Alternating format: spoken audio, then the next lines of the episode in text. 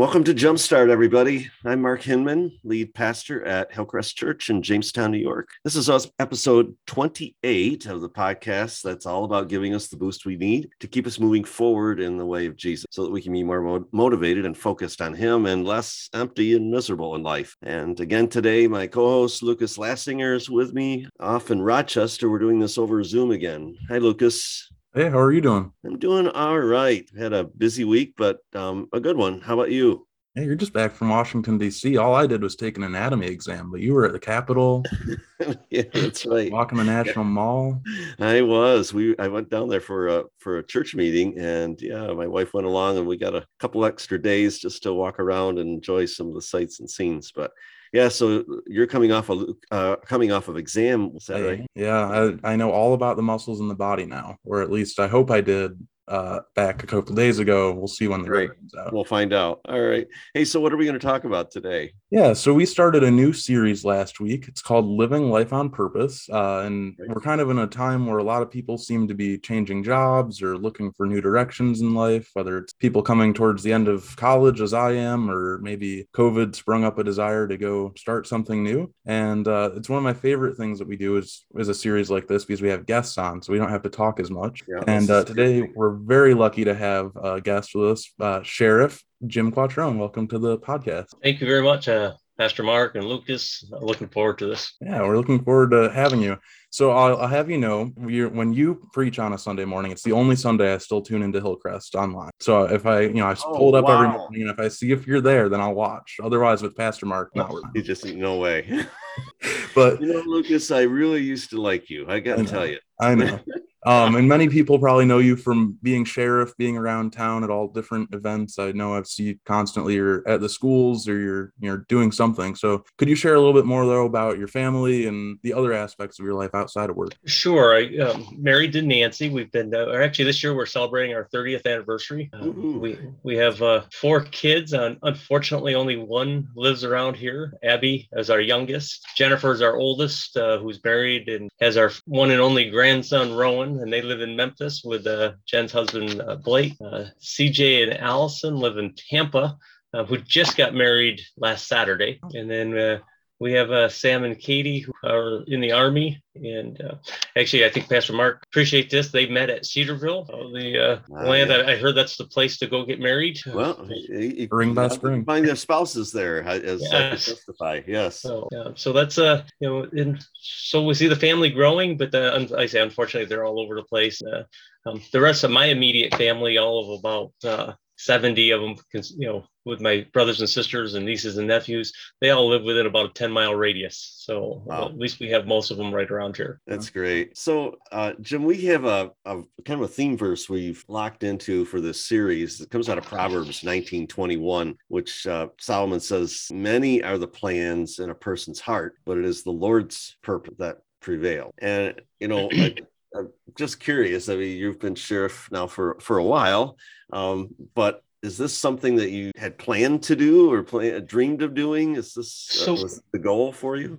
Absolutely. And I kind of going back, I, I, I, decided I wanted to be a police officer when I was about five or six years old. Hmm. Before that, I wanted to be the garbage man. Uh, I wanted to be just like Bud Beekner, who was my garbage man. And uh, in my mind, every time he picked up our garbage, he stopped and had lunch with me. I'm I'm told that happened one time, but I I tell people every time he picked up our garbage, he had lunch with me. But um, but I really think it was because of the respect he showed me. He treated me just like a regular person, even though I was only five, six years old. Yeah. But then my dad was a police chief, and a lot of his officers would stop by and, and, and likewise treat me with that respect factor. Mm. Might be because my dad was their boss, but they all showed me the, the respect. And that's where I decided I wanted to be law enforcement. Pursued that uh, through college. Was 1987, as I shared, I, I interviewed uh, at the sheriff's office with uh, Sheriff Bentley. And uh, when asked what my goal was, I boldly told him I wanted to sit in his chair. And, uh, all right.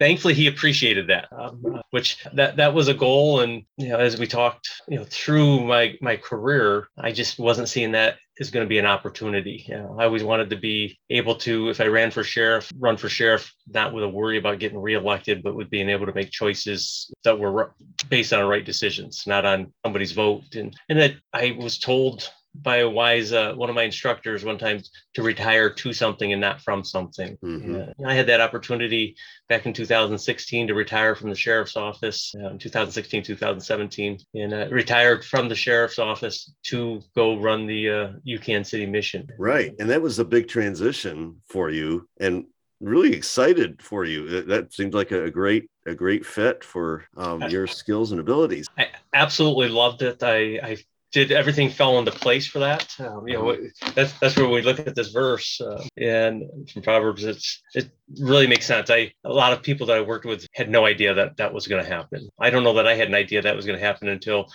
after 2006 7 when i studied with chuck colson and then uh, 2010 is when we started UCAN as a a day program, um, just working with people who are getting out of jail, prison, and rehab, and trying to prevent them from going back because it's such a high recidivism rate across the country. And uh, it was just a day program. But uh, then 2016 is when the mission came available, and we uh, decided that it was important to have a, a residential program. Mm-hmm.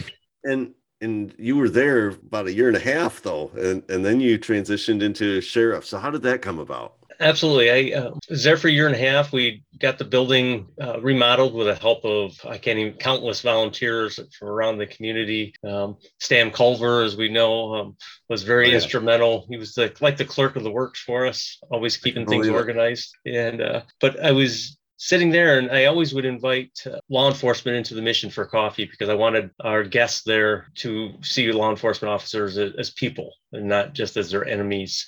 And one day one of my retired canine officer came to have a cup of coffee with me invited me up to Lisciandro's for lunch and we had a discussion about running for sheriff. And i you know the timing was right. And I was able to for the first few months uh, of the campaign year. I worked both, and then uh, in May took a leave of absence from the admission and to to run full time as as a campaign to to get elected. So I'm going to interrupt here because normally we save a, an unpaid commercial for later on, but you just kind of hit on what I know is going to be that you set me up perfectly here to interrupt. So I'm going to just derail it all. You mentioned Lisciandro's, and we talked beforehand, mentioned that we do an unpaid commercial every week. So can you tell me what food and what day you should be ending up at Lisciandro's? My absolute favorite day is at lunch on a Tuesday or Thursday. I get a half an order of Riggs with a one and one, which is one meatball and one piece of sausage. Okay. And uh, and really a half an order is plenty. Gotcha. Gotcha. it's, it's, the, the I feel the best sauce I've had. Perfect. And then wow. if I remember correctly, it's a, a bring cash kind of joint, right? Absolutely. They do have a, a ATM there, but uh, you, you'll want to bring cash. Okay. Perfect. Well, I, I recommend that everyone who's tuning in right now run down to Lisciandro's on Tuesday or Thursday. The podcast goes out on Monday, but you know, wait till tomorrow or whenever you catch it and get the rig. Absolutely. Now I'm going to back off. I've not done that, so it's on my list. I got it.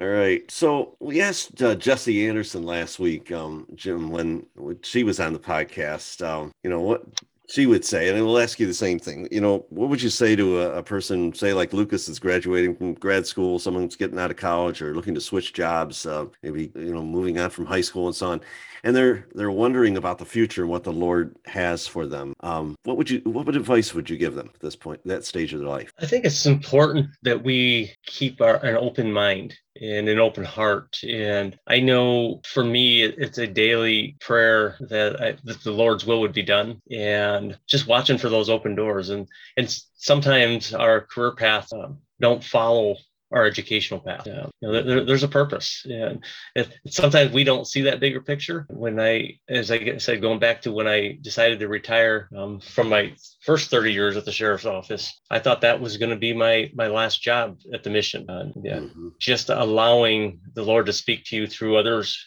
Yeah, we know through prayer, we know through um, scripture that he speaks to us. He also speaks to us through people and circumstances and uh, situations. Sure does. And and right, remaining open to how God might lead down the road. You don't know what he has. It could be something wonderful. That's great. And we talked a little bit about the Christian worldview and um, earlier, you know, the study with Centurions program and Chuck Colson, and you know, that's one of the things we talked a lot about. There is watching the Lord work in all different areas, and I think we often think, even our, our missions field, we, we often think of having to go someplace, but uh, the Lord opens up mission fields for us in our workplaces so often. Mm-hmm, mm-hmm. Absolutely. All right. Well, let me pray for us as we begin to wrap things up here. This is excellent. Well, Heavenly Father, pray for each of us today. Um, as we continue to seek your your best for our lives, Lord, that you would continue to steer us and lead us um, help us to remain open to your leading and and however you you lead lord if it's through your word through circumstances uh, or through others and what they would speak into our lives we we pray that we would be open and responsive to the things and plans that you have for us for your kingdom and for your glory we pray in jesus name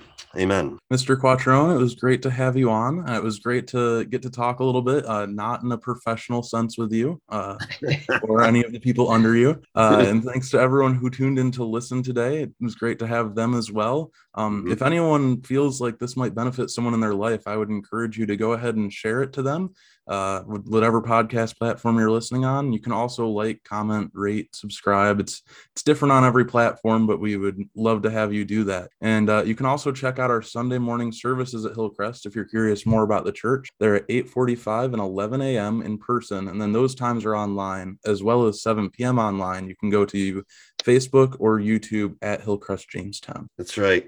Hey, thanks for being with us today, everybody. Have a great day.